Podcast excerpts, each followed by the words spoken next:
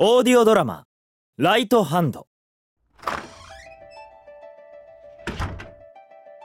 今朝もこの時間に聞こえる開いて閉まるドアの音。私に気を使ってできるだけ音を立てずにいつも出ていく彼。静けさの中に小さく響く彼の音を布団にくるまりながら聞くのが私は好き。冷蔵庫からカチカチに冷えたチョコレートを取り出してそれを口の中で溶かす。裸のままパソコンに向かいネットを開く。たまに検索履歴を調べてはそこに出てくる彼の思考にほくそ笑んだり呆れ果てたりするのが好き。彼から急にメールが届く。見たかった番組を録画し忘れた。デミ玉ハンバーグをおごるようにと返信を打ちながらテレビをつけて録画予約をセットする。久しぶりにつけたテレビ。今年になって18個目の台風が近づいているらしい。大荒れだった沖縄の海の映像。宮崎福岡神戸。映像はだんだんと北上していく。そして最後に映し出された海。それは私のよく知っている景色だった。そう。江ノ島の海の。どうせいつか消えてしまうから最初からいらないよと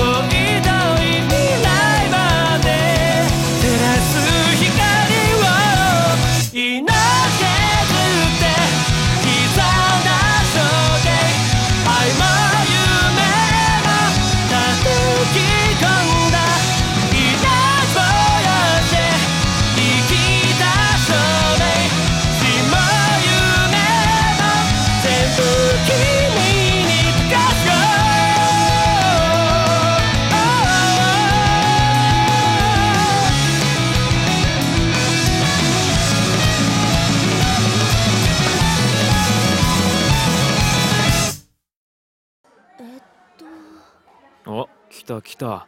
おいこっち。どうもご無沙汰してます。なんか食べる？もちろんご馳走するよ。ってファミレスなんかで悪いね。とんでもないです。それよりもどうしたんですか？急に。その私なんかうんだよね。そう思うよね。だってあのコンサートって。をもう3ヶ月近く前です。あの時はお気遣いいただいてありがとうございました昔の友達だったんでしょ？そりゃ仕事なんてさっさと終わらせて飲みにでも行った方がいいに決まってるもの。でも君本当律儀だよね。あなたわざわざお礼のメールなんてくれちゃって。そんな。でもって驚いたよあのメール。君大学のアドレスから送ったでしょ。受けたわ。俺の母校なんだもん。そうなんですか？そうそう。まあもっとも俺はろくに勉強もしない経済学部だったけどね。君は心理学勉強してるんだでそれを。ああ懐かしくなっちゃってね。大学のホームページ見てみたんだよ。そしたら君乗ってたわ、えーなんだっけ？メガネかけてハゲ散らかったおっさんと一緒に。それってひょっとしてゼミ紹介のページですか？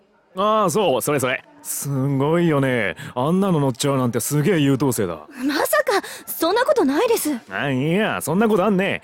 勉強もかなりできるに決まってる。それこそ人に教えるのも得意なくらいに。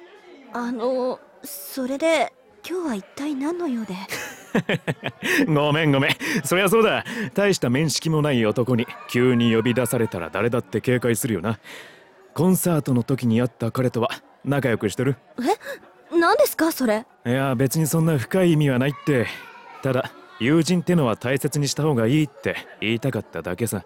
ほら俺見た目にも出ちゃってると思うんだけどろくで男子の大人だからね。別にそんなこと。そんなことあんだよ。だから友人だってろくなのがいない。困ったことに本気で悩んでる時に真面目な相談できるやつも皆無なんだ。待ってください。まさかそれで私に何か相談をなさりたいってことですか？だってそんなに面識も。ないのは分かってる。でも君には知識がある。だから力になってもらえればって勝手な考えを起こしたんだ。知識？そう。臨床心理学だっけ？あのそれって。そんなに難しいお願いはしない。今から俺が話すこと俺がしようとしてることが君から見ていいことかどうかそれを教えてほしいだけなんだ。いいことかどうかですか？そう。少し長くなるかもしれない。実はさこれにまつわることなんだけど。携帯？春日さんのですか？あいや他人の。俺ねもうちょっとしたらある番号に電話をかけないといけないんだ。ほんと面倒なんだけどさそれに関する話。わ嘘待って帽子。危などうだナイスキャッチだったろ？そうかな。車道に飛んでったのを転げながらとかの方がドラマチックで私はときめいた。リテイクね。もう一度帽子飛ばすから。やめろ道路に飛び出るなんて二度とごめんだ。3ヶ月も前のことまだ根に持ってる？そんなんじゃない。っていうか台風近いんだろ。こんな風の日に帽子なんてかぶってくるなよ。だよね。しかもこんなセンスのない帽子。これどんな服に合わせたらいいの？お前な人がせっかく選んだの。そうだね。この帽子の価値はそれくらいだ。でもそれが大きいからいつも辟易しながらもかぶってきてしまう。口の減らない女だな。ほらさっさと行くぞ。待ってその前にハンズ寄る。スケッチブック終わっちゃったんだ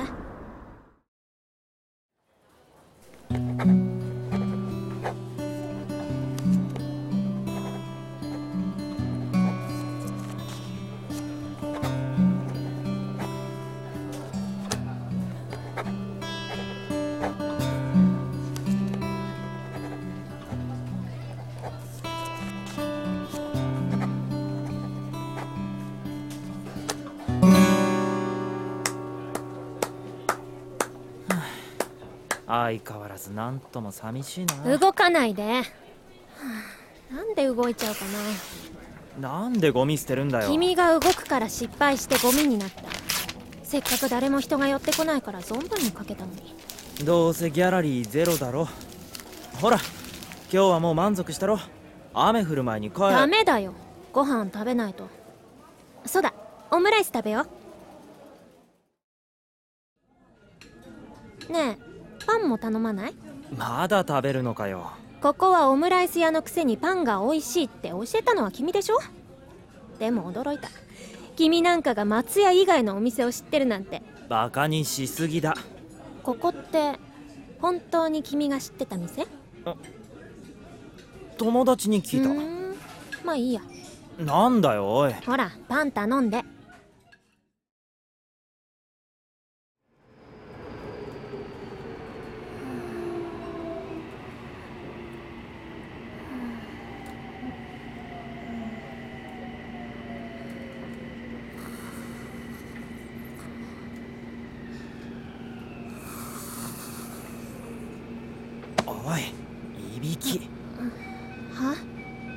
何その言いがかり？お前なおねえ見て見て。あの人。三田線でよく見るおばさんだ。あ？そうだっけ？そうだよ。いつもカゴにネギを何本も刺してる人。この辺で犬の変死体が見つかったら一番怪しいのはあの人だって。それの方が言いがかりだろよかったね。肉まんあるよ肉まんじゃなくて特製豚まん。ほらその前に水だろ。えっと。ああったあった。クリスタルカイザー！はあ。ねえクリスタルカイザーだよ。水なのに濁ってどうするの？え？ああそっか。クリスタルカイザ 愚か。君って本当に愚かだすぐ騙される。クリスタルガイザーだって。ーなおお前こそなんで騙すんだよ。君の愚かさを確かめたかっただけ。あ待って。もうなくなるよね。それジェルが特殊で暖かく感じるんだって。本当かどうか試してみよう。お前さもっとこういうのは恥じらいを持って。へえ。愚か者にも恥なんて感覚あるんだ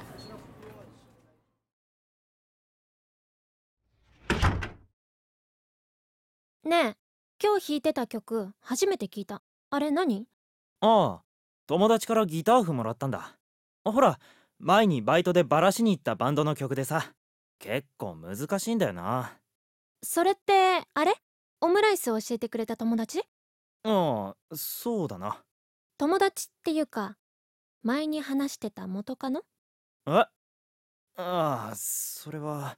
隠すことないのにその目覚まし時計くれた人でしょ？まあそうっちゃそうなんだけど。怒ったか？別に。でも別にそいつと何かとか？私はその人嫌いじゃないですよ。だって君が何を好きなのかのリトマスになってくれた人ですから。それを知ることができる私は恵まれてると思います。だから君の好きな映画を見て君の好きな小説を読んで君の好きなものを食べるそうするとその中で君が思うこと考えてることがなんとなく見えてきて君を知ったような気分になれるんです。またそれかよ。誰かを分かるには言葉じゃ足りないですから。寄り添ってもなお足りない。でも君の好きなものを知ることでその中に私の知らなかった君の横顔が隠れているのを知ることができる。元カノってのはそのためのいい道しるべですそうですか。それはそれはご教示ありがとうございました。以後一位先進の気持ちで精進を重ねてですね。その 何それ。お前怒るといつもこういう口調になるだろだから俺も同じ風に返してやろうと思って。今ので？ひどいね。横綱に昇進する力士かと思った。ほんとバカだよね君は。悪かったなあのさ俺のこと怒るのもわかるけどそういうお前はどうなんだよ。元彼っていうか恋愛遍歴っていうかさ。ねえお湯沸かしっぱなしじゃない？え？あ危ない危ないそうだった。あの夏の日から約3ヶ月。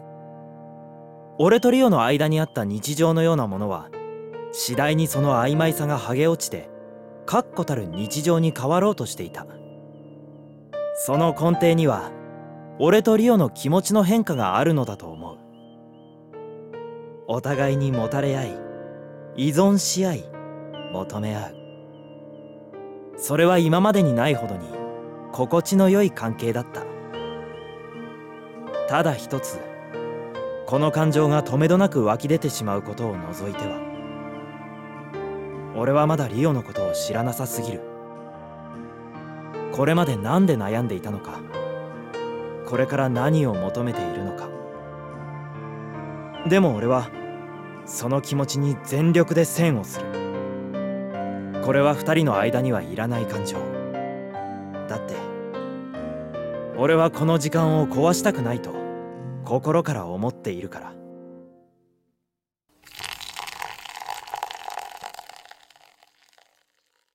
コーヒー飲むか？